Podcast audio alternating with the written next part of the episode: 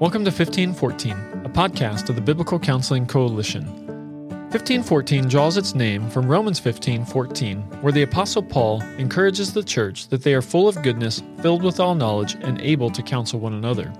I'm your host and the executive director of the BCC, Dr. Curtis Solomon, and I hope you enjoy today's episode. This episode is brought to you in part by The Gospel for Disordered Lives, a new book from B&H Publishing, authored by Kristin Kellen, Rob Green, and Robert Jones. Thank you for joining us for this episode of 1514. As always, it's a pleasure to have you with us. Today, you're going to hear an interview that I did with authors Cheryl Marshall and Caroline Newheiser about their new book, When Words Matter Most Speaking Truth with Grace to Those You Love.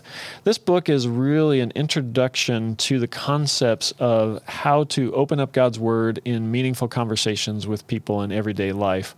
A lot of times, we talk about these principles in biblical counseling, and people get this perception that that you have to have a degree or some certification or an expert to open up and help somebody who's struggling with something. But Cheryl and Caroline really help us see how you can have helpful, gospel centered, biblically driven, powerful conversations with people in everyday life. Uh, not only do they talk about the concepts, but they give real practical instruction on how to do it. And they've put lots of scripture in here to point women to to passages to utilize in particular situations. It is written primarily to women, but really anybody could benefit from the from the information put here. I hope you are encouraged by this conversation and really encouraged by the book. Thanks everybody for being with us today. Today I have the pleasure of having two guests on with me, Caroline Newheiser and Cheryl Marshall. Uh, ladies, would you mind introducing yourselves to our audience?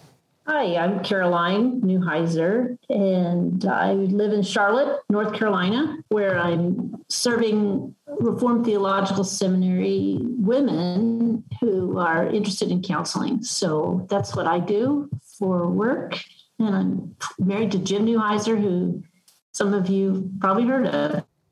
Yes, some some people have, and he's a board. Uh, he's a member of the BCC Council, so a lot of our audience is very familiar with him. And Cheryl, how about you? Well, again, my name is Cheryl Marshall, and I'm originally from the Los Angeles area, and we now live in Spring, Texas, which is just north of Houston.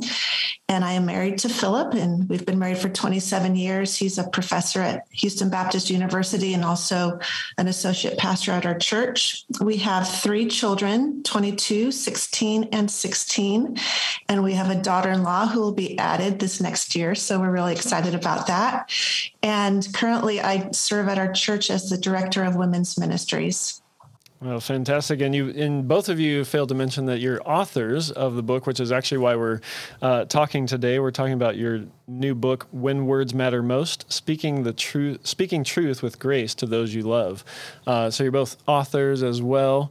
So thanks for doing that.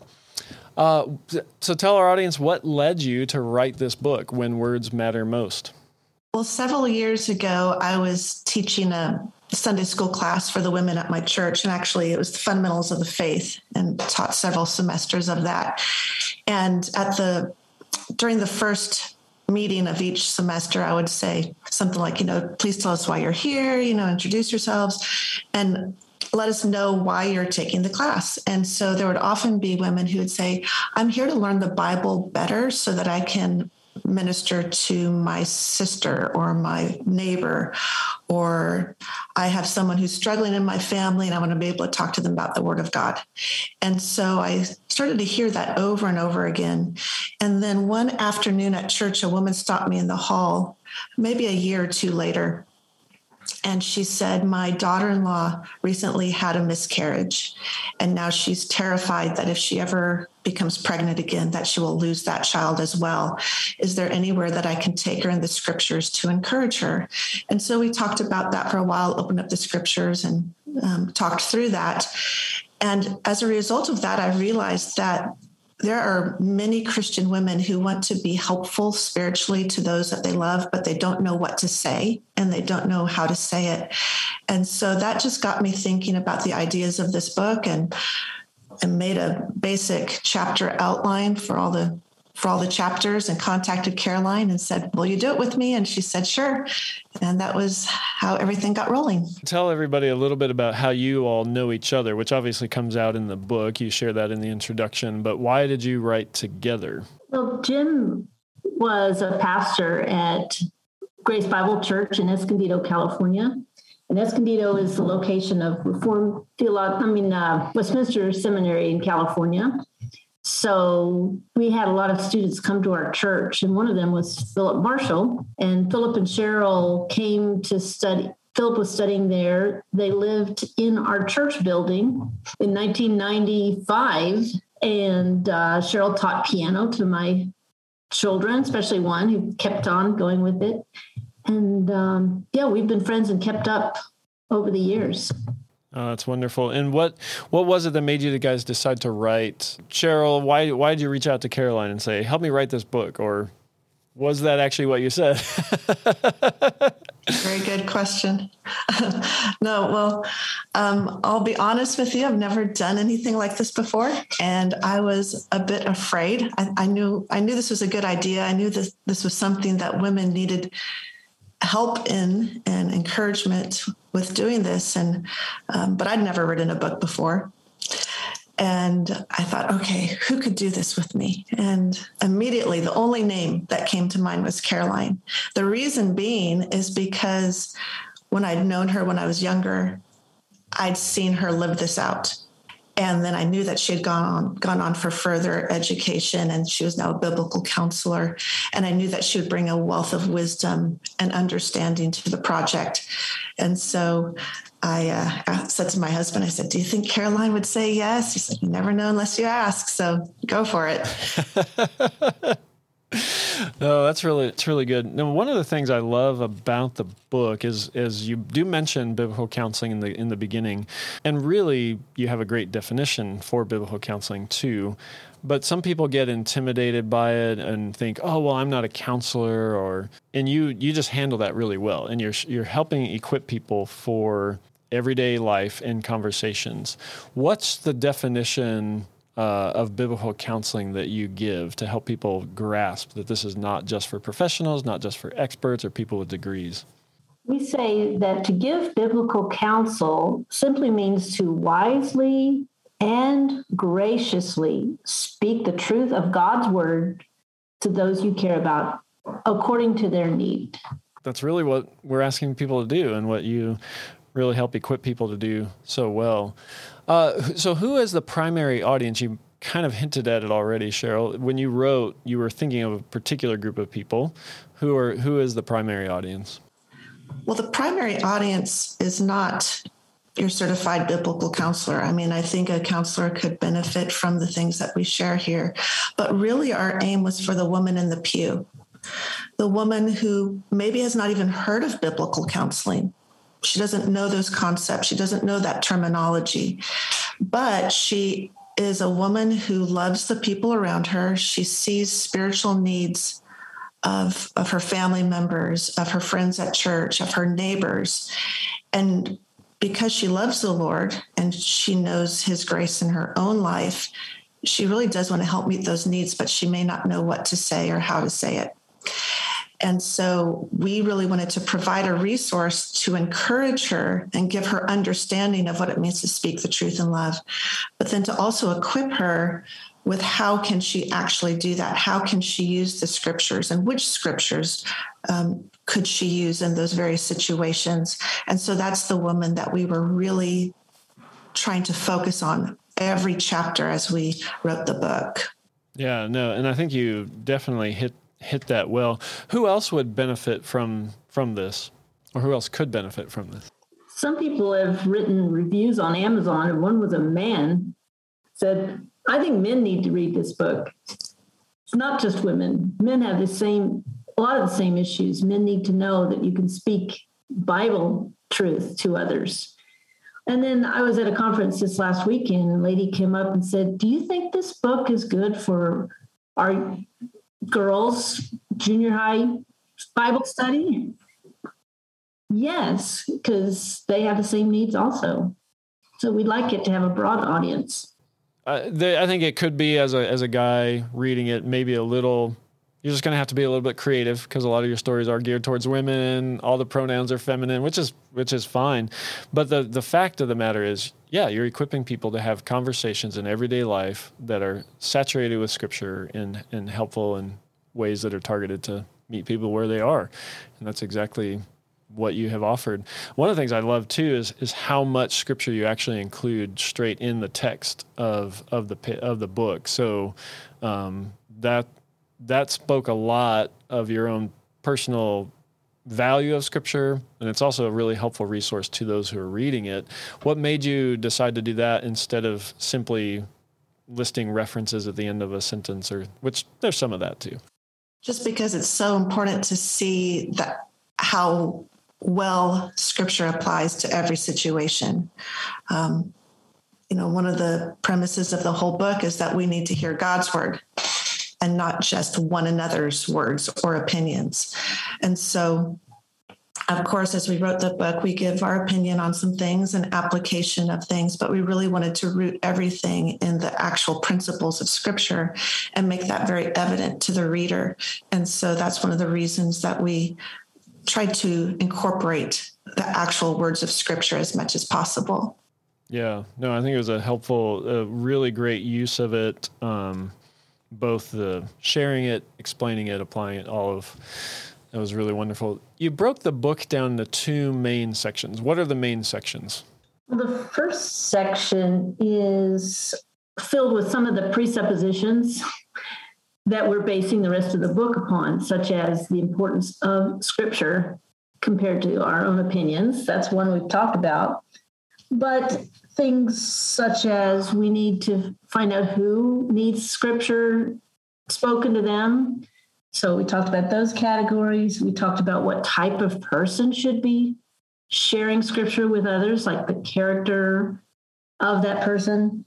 We um, speak about some of the people who need to hear scripture and we go into that specifically we have all kinds of uh, made up names of people with different problems but we also want to think about this attitude we have as we share. So to speak the truth in love ephesians 4 15 that's one of our main focuses of this book. And in the second half and in the second half of the book, we go into addressing specific issues that women may face, um, some very broad categories. So we have the worried woman, we have the weeping woman, the wayward woman, and the weary woman.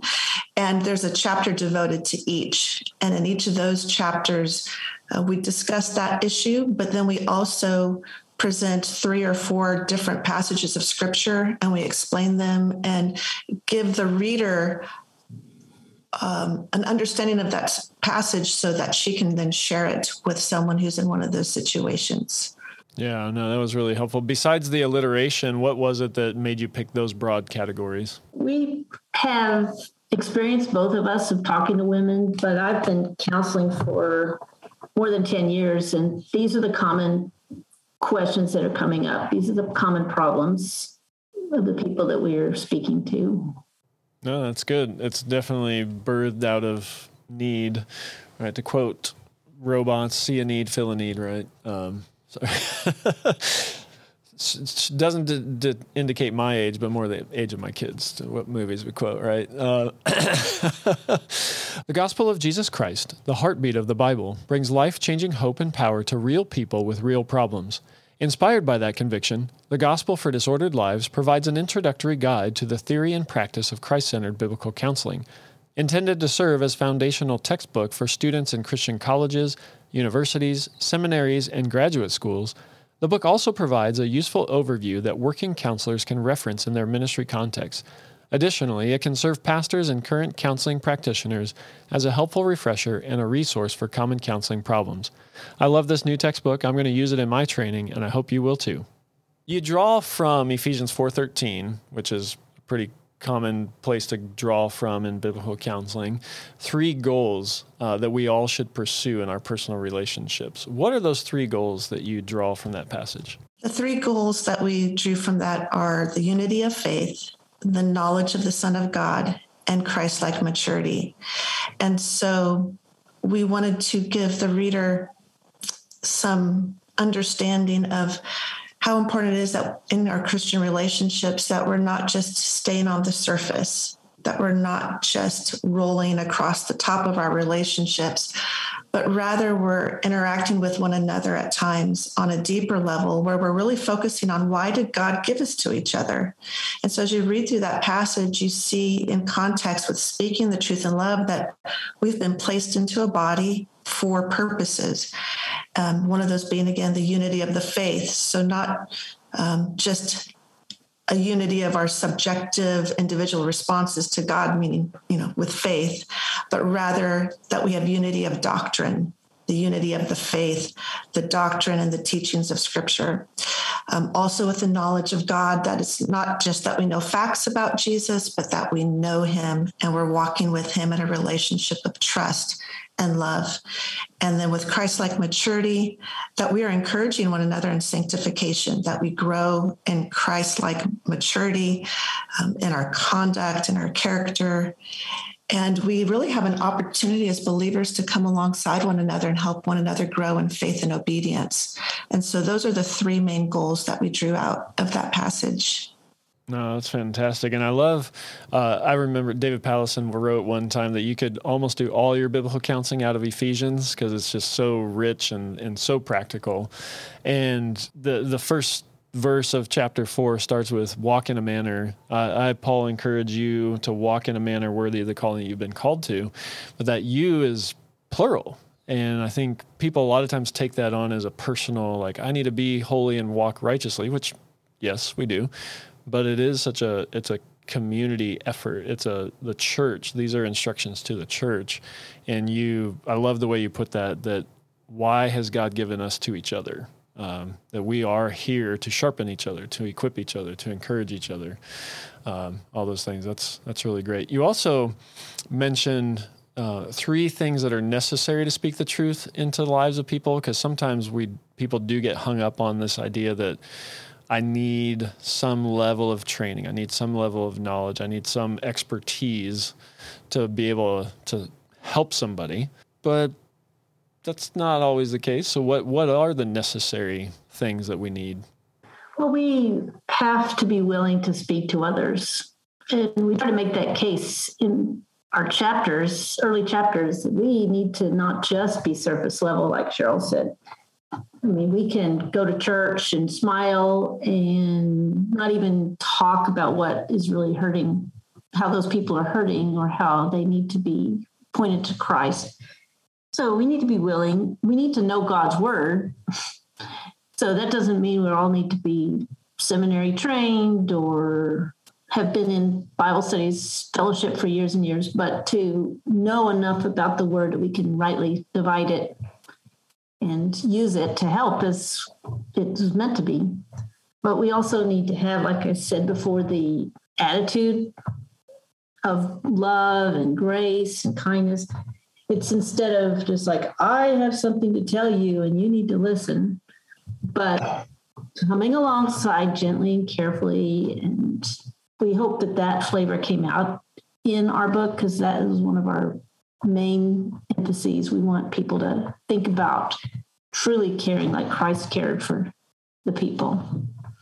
Yeah, no, that's that's great. So willingness to speak the truth, some knowledge of God's word, something to actually give that is worth giving, and then the the humility to come alongside. And I love even the the cover art that you have has a lot of tea mugs and coffee mugs and stuff, and you really are trying to and and are telling people these are just the normal everyday conversations that should be happening when we sit down with somebody for coffee, when we grab lunch together, whatever. This is not a doesn't need to be a really super formal kind of relationship. So one of the questions that often comes up in counseling training is whether or not biblical counselors can or should counsel unbelievers.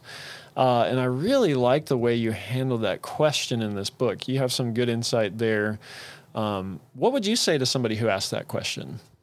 I'll let Caroline take that part because she she really con- she contributed so well to that section. So out of respect for you, Caroline, you can uh, you can answer that question. And the reason we included this in our book is because it has come up.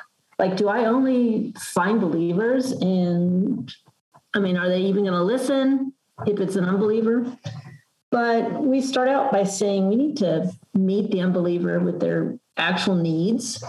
So instead of going in and preaching, we're helping a worried woman say, or a woman who's had a miscarriage or lost her husband, a widow. So we help with practical needs and pray for her. And then if we're going to say something to her, we want it to be biblical.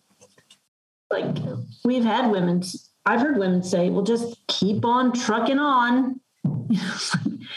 These words are not going to have the power to help her truly. And we might be tempted to say those cliches to an unbeliever, but what they need is the word of God. The greatest need is a spiritual need. So that is what we say in our book in this chapter.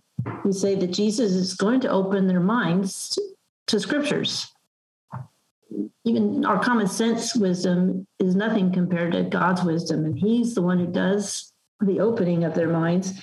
And he's going to help us as we teach. I mean, it's God's wisdom is above all other wisdom, as I've said. And also, he is their main need. More than the practical needs, we want to think of eternal things. That's our really that's a really loving way to speak to an unbeliever. Yeah, it really is because, and sometimes I think in our just human way of dissecting the world, we get this idea of like, I'm going to care for my friend and then I'm going to evangelize my friend. And there's this like parting of these two worlds. It's like actually no. I mean these are great places for to, for those two realities to come together, where you're meeting with the weary woman, the the the wayward woman, whatever. Um, and she needs the gospel, and helping her address these other needs is a great way to point her to Christ as the fulfiller of all of her her most important need, but also her these other needs um, that she's running into. So no, it was a really, really helpful section in there uh, in the book that I that I loved a lot. Um, you have something akin to a second introduction before part two, uh, where you give some basic information on how to prepare uh, for gospel carrying conversations. What advice do you give to people in that second introduction? Well, we wanted to make this book as helpful as possible to the woman who'd be reading it. And so, as you said in that introduction to part two, we gave several suggestions on how to use scripture when speaking with someone because a lot of times we can feel like we uh, we can't remember where something is or we get nervous about what to say or how to say it. So some of the suggestions are this um, mark the scripture passages in your Bible and make a cheat sheet. you know, just put that cheat sheet right there, a big sticky note inside the front of your Bible, you know, according to different passages that have been meaningful to you or passages that uh, we share here in the book itself. Um, memorize key verses or at least their references. Um, number three, ask something like this May I share with you what the Lord has taught me from the Bible that might help you too? So there may be times, you know, not you don't have to use exactly that wording, but there may be times that uh, you're not sure is it appropriate at this moment for me to say something to her or not? Um, so sometimes even just asking for that type of permission, you know, can I share something with you that the Lord has taught me, um, something that I've learned when I've gone through a similar situation? Um, Another suggestion is if you find it helpful, read the explanations of various scripture passages directly from this book. Uh, even Caroline and I, in our own counseling, um, we don't do everything from memory. Um, we're not that smart. uh, and we're getting older. And so we can't remember everything. Um, but so there are definitely times that we re- will refer to a book or we'll open up a some sort of some sort of help to help us as we are speaking with someone and there's nothing wrong with that Uh, another suggestion is use the Bible verses and the explanations in these chapters as starting points for further conversation. Uh, what we provide here is not just the end, the beginning and the end of a conversation. It's just, uh, these are springboards by which you can go into deeper conversation with someone about their particular circumstances and their particular needs. We, uh, also give suggested additional helps in our recommended resource list at the back of the book. I even just had someone contact me the other day who um, a family member committed suicide, an extended family member, and the woman contacting me was saying, uh, "Do you have something regarding grief?" And I was able to direct her to the back of the book, and she was able to look those up and, and choose which one was helpful to her family. And finally, we say in our suggestions is above all, pray. Uh, we have to always remember that we are dependent upon the Lord for his help to speak wisely and graciously. You can have all of these suggestions outlined and all these passages written down, uh, but ultimately we need the Lord's help to uh, speak his word. Yeah, yeah, it was good. All of those tips are really helpful. Even I think for seasoned biblical counselors to think through, like, have I, am I doing these things? Oh, this might be a helpful thing to do in my, in my counseling. But definitely for that person who's just doing this, it could be kind of intimidating. Starting doing these types of conversations, I thought it was really kind of you to give some that practical uh, tips and then remind them too who the source is of the of the real change and transformation. Uh, that question that you read, the one that you highlighted, may I share with you what the Lord has taught me from the from the Bible that might help you too. Um, I think it would be a fantastic one for all of us to just uh, have on on the ready. Um, why why is that such an important question? to ask somebody in those in those contexts? I could answer it in a couple of ways. First, if you're speaking to an unbeliever and you're starting to enter into deeper things, you want their assent. You know, it's like, are you ready for that? Have you have you felt enough that I've loved you and care about you that I want to share something really meaningful?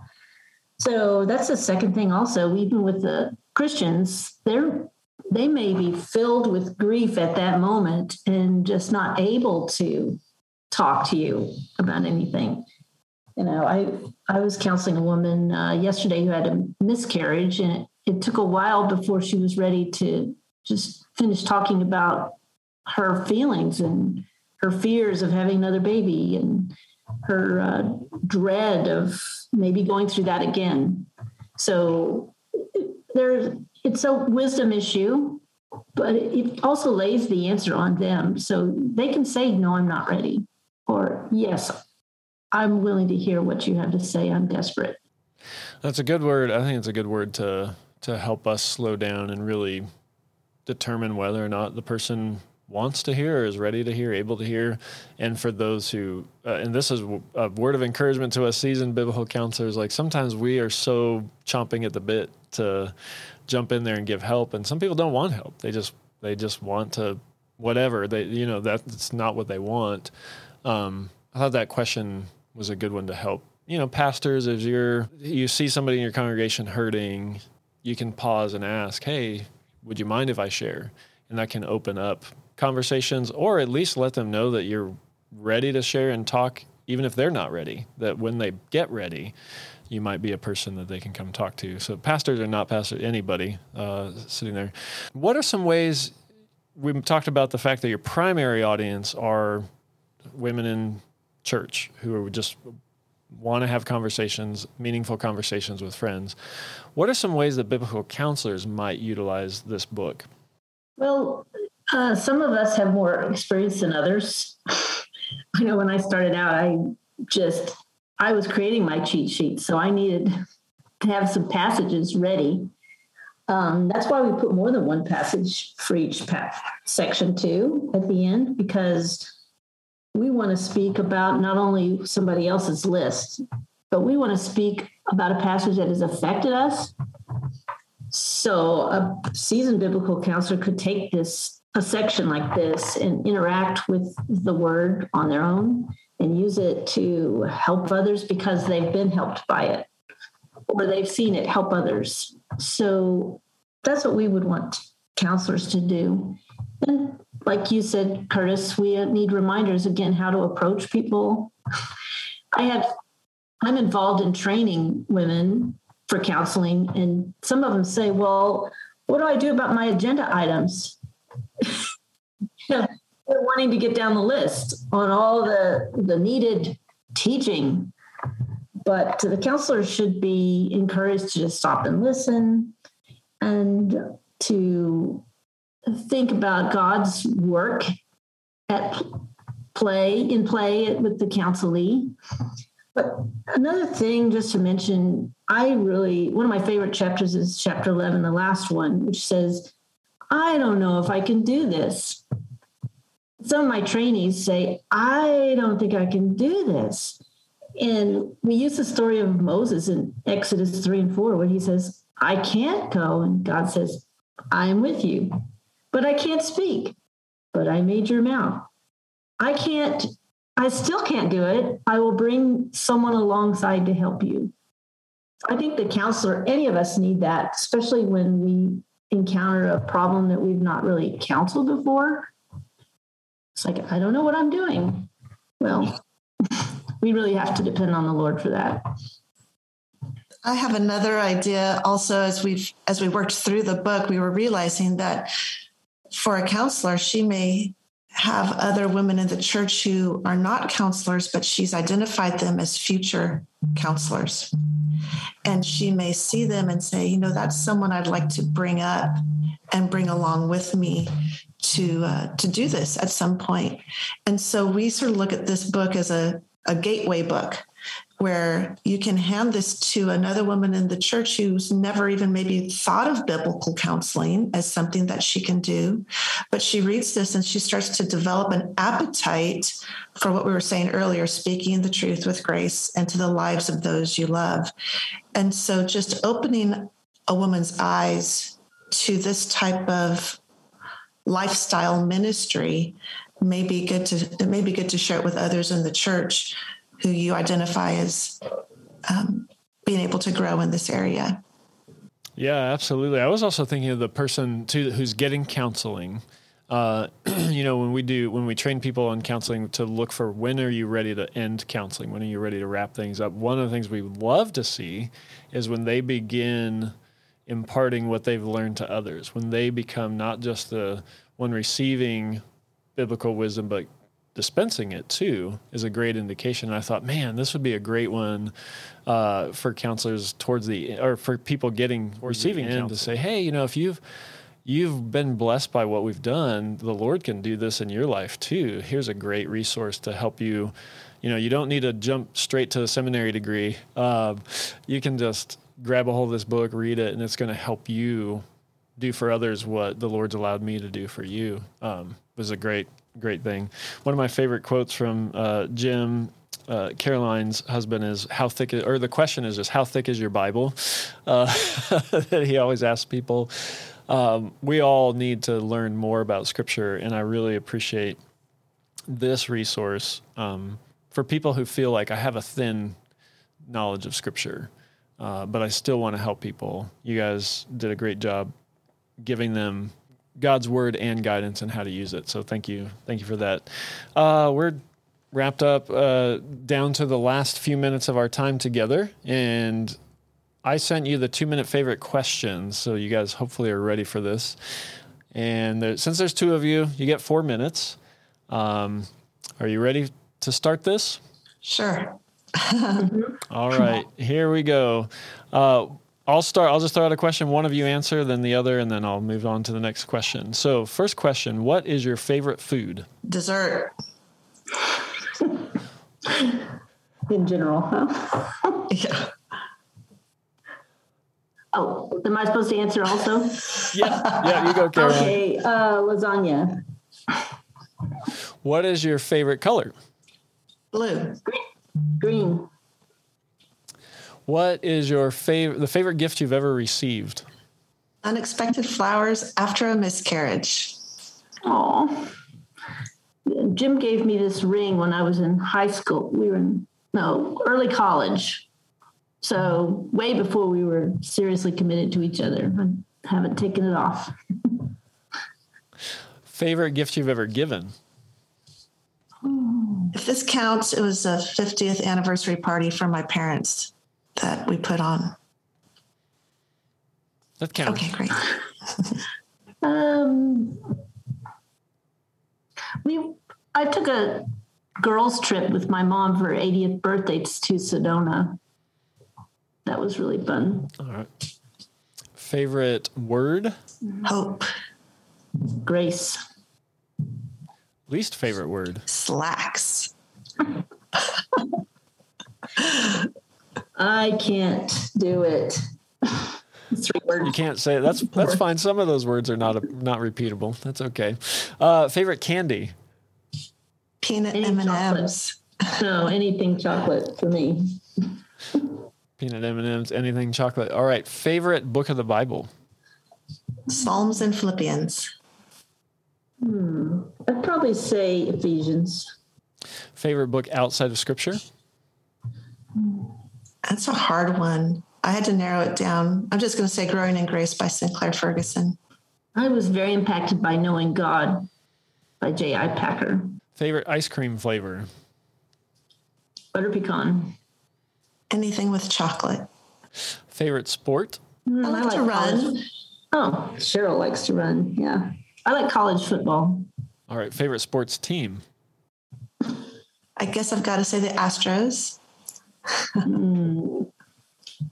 I've been a Cowboys fan for a long time. Uh, f- if you had any superpower, what superpower would you choose? I would like to fly. I'd like the ability to get a lot of things done quickly. Uh, favorite animal? My dog, Captain.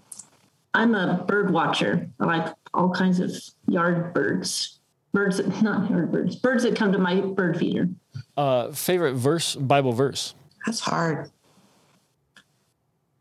Longtime favorite verse would be Philippians 1 6. I was going to say that too, Cheryl. Really? Wow. Yes. Great minds think alike. If your mother were to describe you in one word, what word would she use? Determined, I think.